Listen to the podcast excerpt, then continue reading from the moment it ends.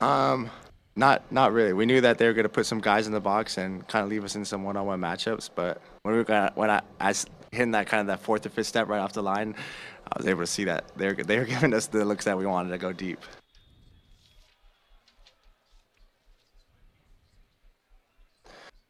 Yeah, just trying to do as much as I can when the ball came my way. I try to make the plays that they were there, but I was proud of the guys. I love those guys in that locker room.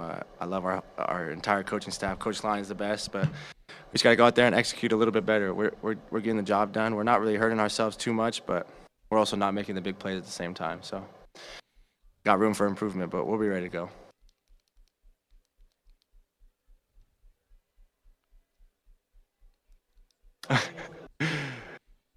A little bit. We get those reps in practice, so I've seen that ball come out of Jaren's hands a lot of times. So I knew he was going to put it out there and leave it up to me, and I was able to go out there and get it. But I know the wind out here did have a little impact, but we were still able to connect and have a good day so far.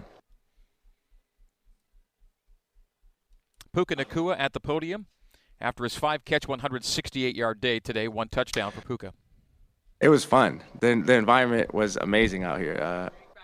It was actually super cool to come out of the locker room at the beginning of the game and have some BYU chants going. You could hear it all the way across the stadium. So being a BYU player is definitely a blessing to be able to have our fans travel out. But it was a good football team. We expected nothing else. I mean, we knew exactly what we were coming into, but just weren't able to do the things that we wanted to. But that was a good football team we just played out there, that's for sure.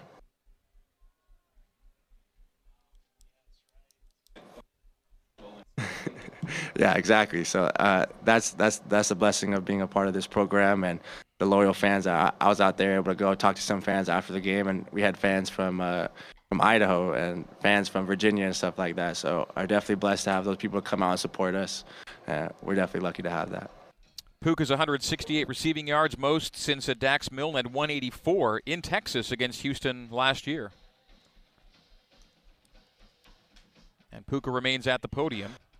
I don't think it's anything that needs to be said. I think we got a good group of mature guys in there, but we just got to come out and execute. I think a little bit more energy in the beginning. We've had 2 day games, which are our 2 back-to-back losses.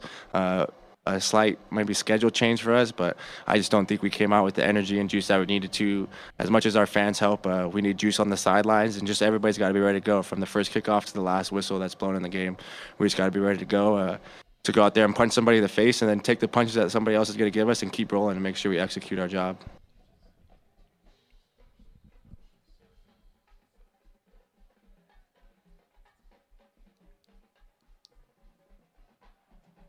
Puka Nacua taking questions in the press room.